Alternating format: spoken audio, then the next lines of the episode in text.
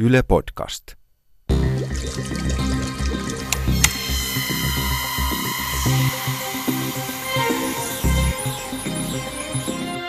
Tiede Ykkönen. Extra. Lukeminen ja kirjoittaminen omalla kielellä on yksi identiteetin peruskiviä ja ensimmäisiä asioita, mitä koulussakin opetellaan.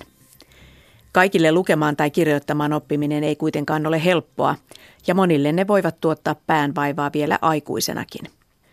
Lukivaikeus, eli lukemisen ja kirjoittamisen vaikeus, onkin yleisin oppimisvaikeuksista. Se koskee 10-15 prosenttia koululaisista, poikia hieman enemmän kuin tyttöjä. Vielä aikuisenakin noin 5 prosenttia ikäluokasta kärsii siitä. Perinnöllinen lukivaikeus on noin kolmella prosentilla suomalaisista.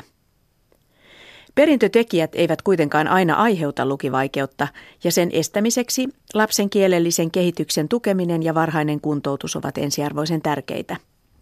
Suomalaiset koulut ovat tehneet lukivaikeuksiin puuttumisessa arvokasta työtä jo pitkään. Helsinkiläisessä Taivanlahden koulussa alkoi lukiopetus ensimmäisenä Suomessa jo vuonna 1949. Lukivaikeutta on myös tutkittu jo noin sadan vuoden ajan, joten siitä tiedetäänkin melkoisesti. Erityispedagogiikan professori Leena Holopainen Itä-Suomen yliopistosta kertoo, mitä lukivaikeuden synnystä tiedetään tällä hetkellä ja millaisia apukeinoja sen kanssa arjessa selviytymiseen on. Tämän Tiedeykkönen Ekstran oppimisvaikeuksia käsittelevän sarjan on toimittanut Jaana Sormunen. Lukivaikeus. Mitä se on, mistä se johtuu? Tavallisesti lähdetään siitä, että kun lukivaikeudet tarkoittavat siis lukemisen ja kirjoittamisen vaikeuksia, niin siinä määritelmässä jollakin tavalla ovat ne molemmat elementit mukana, eli lukeminen ja kirjoittaminen. Ja useimmiten keskeistä sanotaan siinä lukivaikeudessa olevan niin sanottujen teknisten lukemisten ongelmat. Eli tekninen lukeminen tarkoittaa ihan sitä peruslukutaitoa. Eli se tekninen lukeminen, sen ongelmat kuuluvat siihen lukivaikeuteen ja sitten joko siihen liittyen tai siitä johtuen sitten luetun ymmärtämisen tai tekstin ymmärtämisen vaikeudet. Ja usein, etenkin meidän kielessä, meidän kaltaisissa kielissä kuin suomi, niin meillä siihen lukivaikeuteen liittyy myöskin kirjoittamisen vaikeuksia. Nimenomaan siis oikein kirjoittamisen vaikeuksia. Eli ne ovat niin kuin ne siinä määritelmässä keskeiset elementit. Tekninen lukutaito, luetun ymmärtäminen ja kirjoittaminen. Entä sitten dysleksia? Joo, sehän on, käytetään useimmiten aika lailla synonyyminä, mutta tarkalleen ottaen dysleksia tarkoittaa lukemisen vaikeutta, dysleksia tai lukemisen puutosta, mutta aika lailla usein näissä määritelmissä, kansainvälisissäkin määritelmissä, vaikka määritellään dysleksian ilmenemisessä tai siinä keskeisessä ilmenemisessä, että se on lukemisen vaikeus, niin, niin usein siellä kuitenkin siihen liitetään, että, että dysleksiaan usein liittyy myös kirjoittamisen vaikeuksia. Eli tavallaan se lukivaikeus, mikä meillä on käytössä määritelmänä tai sanana, niin, niin siellä sitten kuitenkin useimmiten siihen dysleksiaankin liitetään se kirjoittamisen vaikeus. No mistä lukivaikeudet johtuvat? Onpa vaan laaja kysymys. Jotakin tiedetään ja jotakin ei tiedetä vieläkään. On kaksi asiaa siinä lukivaikeudessa, jotka on hyvä muistaa. Toinen on niin sanotut kehitykselliset lukivaikeudet ja toinen on niin sanotut hankitut lukivaikeudet. Ja nyt ne hankitut tarkoittavat siis sitä, että henkilö on osannut lukea ja kirjoittaa ihan normaalisti, mutta esimerkiksi jonkun sairauden tai onnettomuuden seurauksena menettää sen taidon. Mutta nyt minä en, en tässä puhu siitä hankituista lukivaikeuksista, vaan näistä kehityksellisistä lukivaikeuksista, joita siis on lapsuus- ja nuoruusiässä ja aikuisuuteen asti. Eli Yksi sellainen suunta, mitä tästä taustasta ja syytekijöistä on, on jo pitkään ehkä 1960-luvulta asti ainakin tutkittu, on perinnöllisyys. Eli missä määrin niin sanotut kielelliset vaikeudet, vähän laajemminkin kuin vain lukemisen ja kirjoittamisen vaikeudet, kulkevat suvuittain. Ja tämä tutkimus lähti alun perin kaksosista, eli kaksostutkimuksesta. Tutkittiin sellaisissa perheissä, jossa syntyi kaksosia, että tuota, jos heille tuli lukemisen ja kirjoittamisen vaikeuksia, tuliko molemmille ja minkälaisena ne ilmenivät. Ja, ja, ja siitä sitten, kun tämä geenitutkimus on, on ja perinnöllisyystutkimus on todella paljon kulkenut eteenpäin, niin tällä hetkellä tutkitaan erilaisia lukivaikeusriskisukuja, perheitä ja sukuja. Ja, eli sellaisia, sellaista tutkimusta, jossa, jossa perheessä on vanhemmilla, isällä, äidillä tai molemmilla – ja jollakin lähisukulaisella vielä aikuisiässä lukemisen ja kirjoittamisen vaikeuksia ja että onko heidän lapsillaan sitten jossakin toisen kolmannen luokan kymmenen vuoden iässä, jolloin opetusta on jo saatu, niin, niin onko heillä sitten enemmän näissä perheissä lukivaikeutta kuin jossakin toisissa perheissä. Eli tämän kaltaista tutkimusta tehdään Suomessa ja Hollannissa, Yhdysvalloissa, monessa maassa tällaista lukivaikeuden perinnöllisyystutkimusta. Ja, nyt tiedetään, että kyllä jossakin määrin riski tähän lukivaikeuteen periytyy. Ja se riski on todellakin riski, eli ei ole kyse sellaisesta sinisilmäisyydestä tai ruskeasilmäisyydestä, eli sen kaltaisesta perinnöllisyydestä, vaan, vaan riskistä. Eli tämmöinen kielellisten vaikeuksien riski kulkee suvuittain jossakin määrin.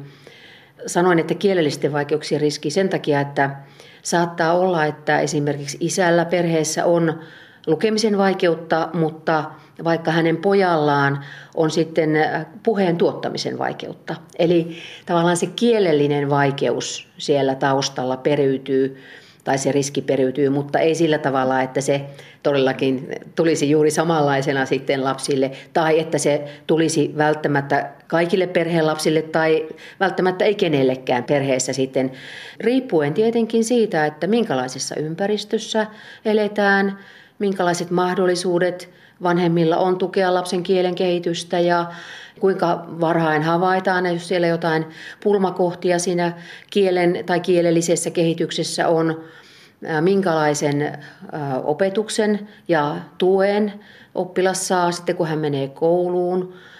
Eli kaikki nämä vaikuttavat siihen, että, että minkälaiseksi se riski sitten muodostuu. Eli toteutuuko se lukivaikeusriski vai, vai jääkö se toteutumatta.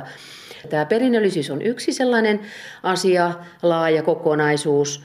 Ja viittasinkin tuossa äsken jo, puhutaan siihen perimäympäristöstä, kuinka paljon siellä on kodissa sitä lukuharrastusta ja lukemisen mallia, kuinka paljon siellä on kirjoitettua kieltä ylipäätänsä saatavilla ja nähtävillä ja kuultavana koko se kieliympäristö siellä lapsuuskodissa tai päiväkodissa tai, tai missä se lapsi sitten elääkin siellä pääasiassa siellä varhaisvuosina.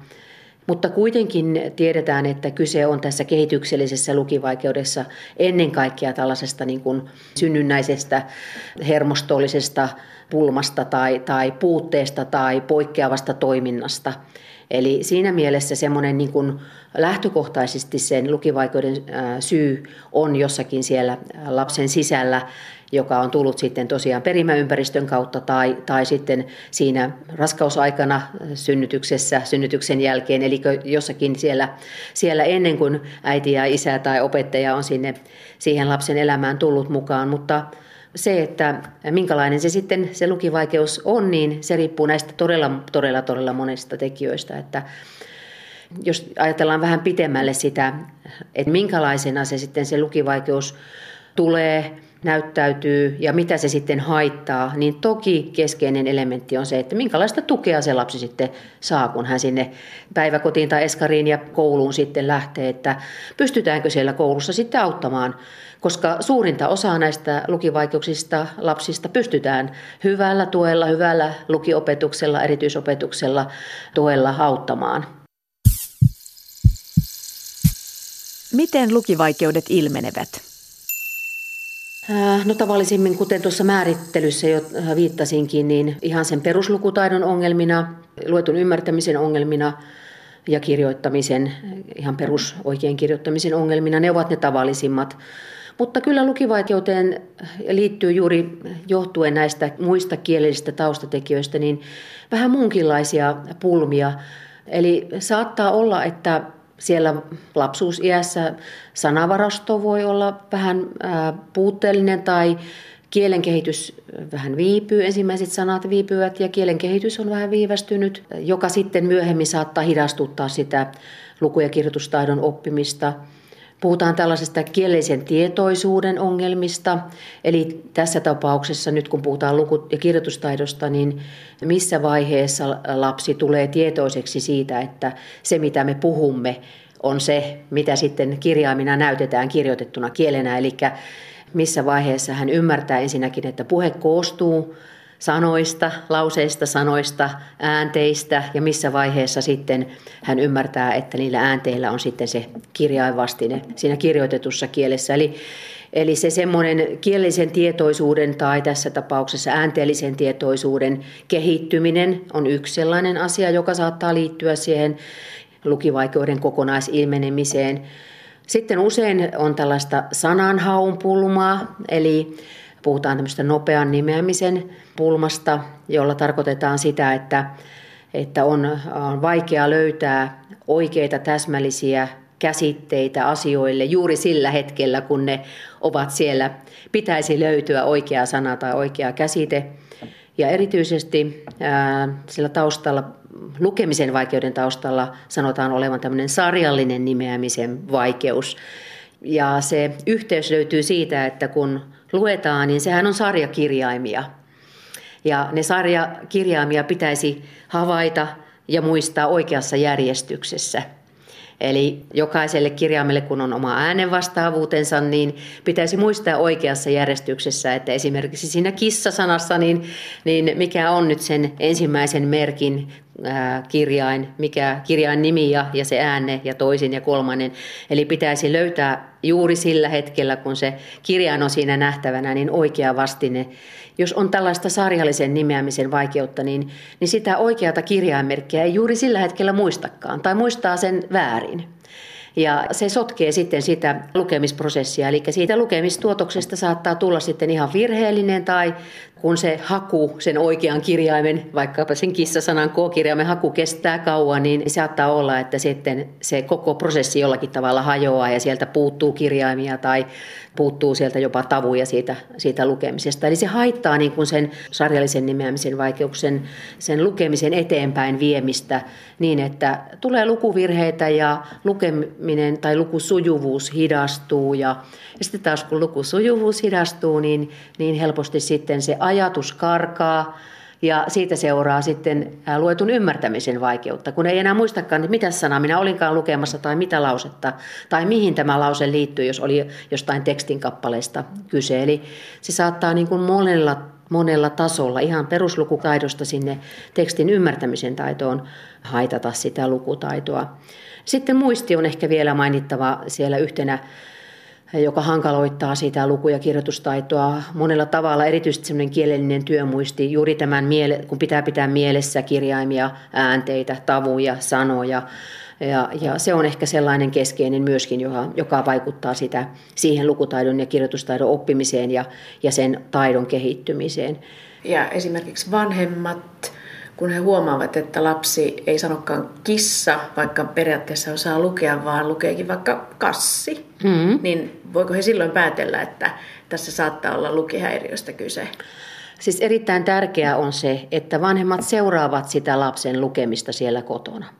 Eli kun siellä ensimmäisillä luokilla tulee niitä lukuläksyjä ja, ja, ja lapsi lukee ääneen, on tärkeää, että vanhemmat myöskin katsovat ja kuuntelevat mitä se lapsi lukee ja miten hän lukee ja minkälaisia pulmakohtia siellä mahdollisesti esiin nousee ja ovat yhteydessä sitten opettajaan ja, ja sillä tavalla niin kuin sen asian esiin nostaminen on ainakin tärkeää. Ja sitten päästään selvittelemään, että jos esimerkiksi tämä sinun esimerkiksi kissasta kassi, niin, niin saattaa toki johtua juuri tästä, tästä nimeämisen pulmasta, mutta se saattaa johtua esimerkiksi ihan siitä, että, että lapsi yrittää lukea nopeammin kuin hän vielä vasta osaisikaan. Hän yrittää niin kuin mennä liian nopeasti eteenpäin ja sen takia tulee lukemisvirheitä. Eli että vanhemmat seuraavat, että missä mennään ja, ja heti vaan, jos pulmakohtia siellä, siellä kotona havaitaan, joko siinä alkuvaiheessa tai, tai vähän myöhemminkin, niin, niin nostavat niitä asioita esille. Että ei kannata jäädä miettimään, että,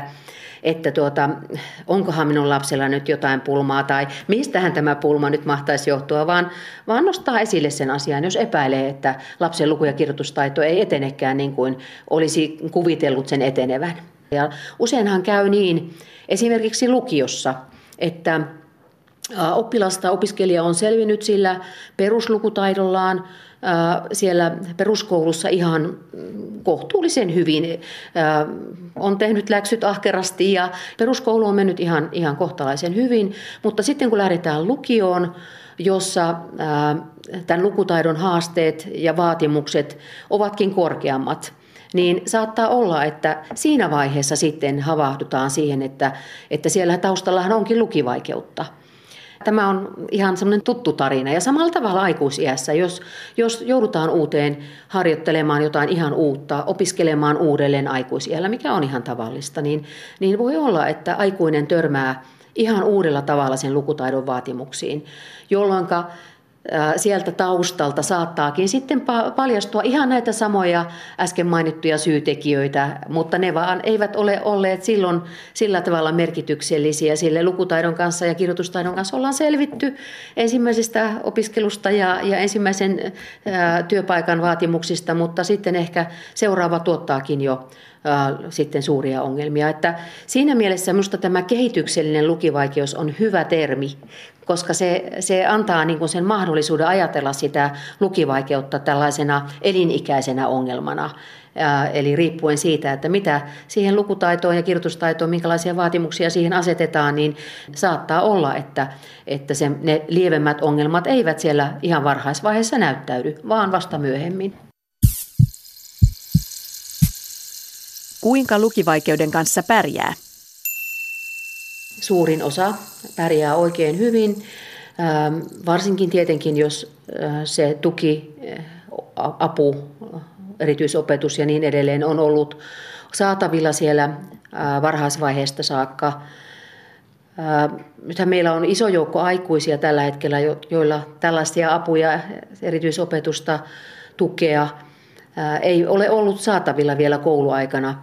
Eli meillähän semmoinen noin yli 60 tällä hetkellä eivät ole olleet tällaisen, tällaisen systemaattisen tuen piirissä. Ja, mutta kun saadaan sitä tukea, apua, kannustusta ja omien vahvuuksien esiin nostamista, niin, niin kyllä suurin osa pärjää, pystyy kompensoimaan muilla näköhavaintoon liittyvillä avuilla – kuulohavaintoon liittyvillä avuilla ja niin edelleen. Mutta suurin osa kyllä sanoo, että töitä pitää tehdä vähän enemmän kuin joku toinen. Eli opiskelussa läksyjen lukemiseen menee vähän enemmän aikaa ja kokeisiin valmistautumiseen menee vähän enemmän aikaa, jotta pystyy kertaamaan esimerkiksi koealueita. Eli siinä mielessä esimerkiksi nyt niin kuin koulua ajatellen, niin, niin monet opettajathan ovat ovat tietoisia oppilaiden lukivaikeuksista ja, ja osaavat esimerkiksi rytmittää koealueet näille henkilöille lyhyemmäksi. Eli kokeita on useammin ja pienemmiltä alueilta. Hyvin yksinkertaisella pienellä avulla voidaan auttaa siinä vaikkapa historian tai jonkun muun reaaliaineen kanssa selviämisessä siellä, siellä koulussa. Eli työtä, aikaa menee enemmän, toistoja tarvitaan useimmiten enemmän, mutta että, että selvitään kyllä. Suurin osa, kun aikuisiässä ja nuoruusiässä, kun haastatellaan lukivaikeuksisia henkilöitä, he sanoivat, että että he itse keksivät erilaisia kompensaatiokeinoja. He keksivät niitä itse tai kavereiden avulla. Hyvä kaveriverkosto on erinomainen tuki siellä opiskelussa ja työpaikoilla myöhemmin. Ja sitten erilaiset tekniset apuvälineet tänä päivänä. Erilaiset tietokoneohjelmat auttavat kyllä – kirjoittamisessa erityisesti. Ohjelmat, joilla, jotka korjaavat ne pienet kirjoitusvirheet, ovat, ovat erinomainen apu lukivaikeuksiselle tai sellaiselle, joka tekee helposti kirjoitusvirheitä, niin tekstin korjausohjelma on aivan verraton apu, eikä tarvitse silloin ajatella koko ajan niitä virheitä, vaan voi keskittyä siihen sisältöön. Ja, ja uskon, että, että tätä kautta niin tämä digimaailma on juuri erittäin hyvänä apuna lukivaikeuksiselle oppilaalle tai opiskelijalle. Ja toki myöskin ihan se konkreettinen kirjoittaminen siinä mielessä, että osallehan ihan se käsialakirjoitus tuottaa hankaluutta, jos lisänä on erityisesti jotain motorista pulmaa, niin, niin monet hyötyvät siitä, että saavat kirjoittaa koneelle ja jälki tulee siistiä, siistiä siitä huolimatta, että, että siinäkin mielessä tämä tietokone tai vastaavat apuvälineet niin ovat kyllä isona apuna. Ja meillä on myöskin mahdollisuus äh, lukea äänikirjoja entistä enemmän, eli, eli lukivaikeus ei sillä tavalla niin paljon rajoita enää ihan vaikkapa ihan tämmöisen romanin lukemista kuin, kuin aikaisemmin. Eli lukivaikeuksinenkin voi tarttua sitten äänikirjaan ja sitä kautta saada sen saman lukuelämyksen, vaikka se tulee kuunneltuna. Entä sitten työpaikalla?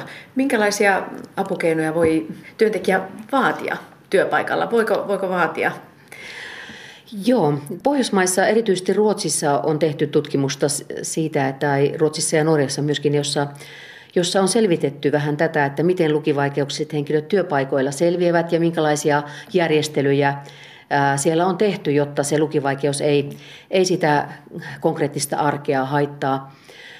Ehkä suurimmalle osalle suurin apu on siinä, että annetaan hiukan enemmän aikaa tehdä niitä kirjallisia tehtäviä. Eli siinä mielessä se semmoinen niin kuin kiireessä erilaisten tehtävien tekeminen, jossa, johon liittyy siis lukemista ja kirjoittamista, niin se on se kaikkein äh, haastavin, jolloin helpoiten tulee sitten niitä virheitä, lukemisvirheitä ja, ja kirjoittamisvirheitä. Eli, äh, eli sellaisia kun uskaltaa rohkeasti ottaa työnantajan kanssa tämmöisen asian esiin, niin ajan antaminen, ajan saaminen työtehtävien, tämän tyyppisten työtehtävien, työtehtävien tekemiseen on yksi, yksi semmoinen, joka, jonka tiedetään, että se jo helpottaa, että ei tarvitse paineessa yrittää nopeasti tehdä jotain kirjoittamista tai, tai järjestelytehtävää, hyllytystehtävää jossain, jossain varastossa, jossa edetään sen kirjoitetun tekstin mukaan ja niin edelleen. Eli hyvin monenlaisissa varastotehtävissä, toimistotehtävissä, monen monen tyyppisissä työtehtävissä, jossa nyt ollaan lukemisen ja kirjoittamisen äärellä. Eli aika ja, ja sillä tavalla sen työtehtävien mitottaminen sen ajan mukaan on keskeinen asia. Sitten toinen asia, mitä tiedetään, että millä tavalla lukivaikeuksia voidaan ottaa huomioon työpaikoilla, on sen henkisen puolen helpottaminen. Eli jo se, että on joku työpaikalla, joka tietää ja ymmärtää, on keskeinen asia. Monet aikuiset työntekijät eivät halua tuoda sitä omaa lukivaikeuttaan esille työssä – koska edelleen meillä osa kokee, että se on jollakin tavalla mm, pulma tai heikkous tai, tai sellainen asia, jonka haluaa pitää oma itsellään sisässään. Mutta sen asian kertominen joko esimiehelle tai läheiselle työkaverillekin saattaa auttaa, että voi kertoa niistä pulmakohdista ja hakea yhdessä ratkaisuja siihen, siihen työtehtävään, että, että ei kannata kyllä pitää sisällään, että Katson, että se aika on kyllä nyt jo takana päin, että meillä lukivaikeutta kannattaisi hävetä. Kyllä me olemme nyt jo niin pitkällä tässä sadan vuoden lukitutkimuksen historiassa, että uskoisin, että, että ainakin meidän maassa niin ollaan aika valmiita jo ajattelemaan, että, että se on yksi pulmakohta, joka on voitettavissa myös työtehtävissä ja työ, työpaikoilla. Lukivaikeudesta siis saa ja kannattaa puhua työpaikalla, kehottaa professori Leena Holopainen. Koulussa on hyvä muistaa, että kokeisiin, myös ylioppilaskokeisiin, voi lukivaikeuden perusteella saada helpotusta työvälineiden tai lisäajan muodossa tai muin erityisjärjestelyin. Lukemisen ja kirjoittamisen vaikeuksista kertoi erityispedagogiikan professori Leena Holopainen Itä-Suomen yliopistosta Joensuusta. Toimittajana on Jaana Sormunen. Tiedeykkönen Extran oppimisvaikeuksia käsittelevän sarjan muissa osissa puhutaan matemaattisista oppimisvaikeuksista, hahmotushäiriöstä ja huonosta työmuistista.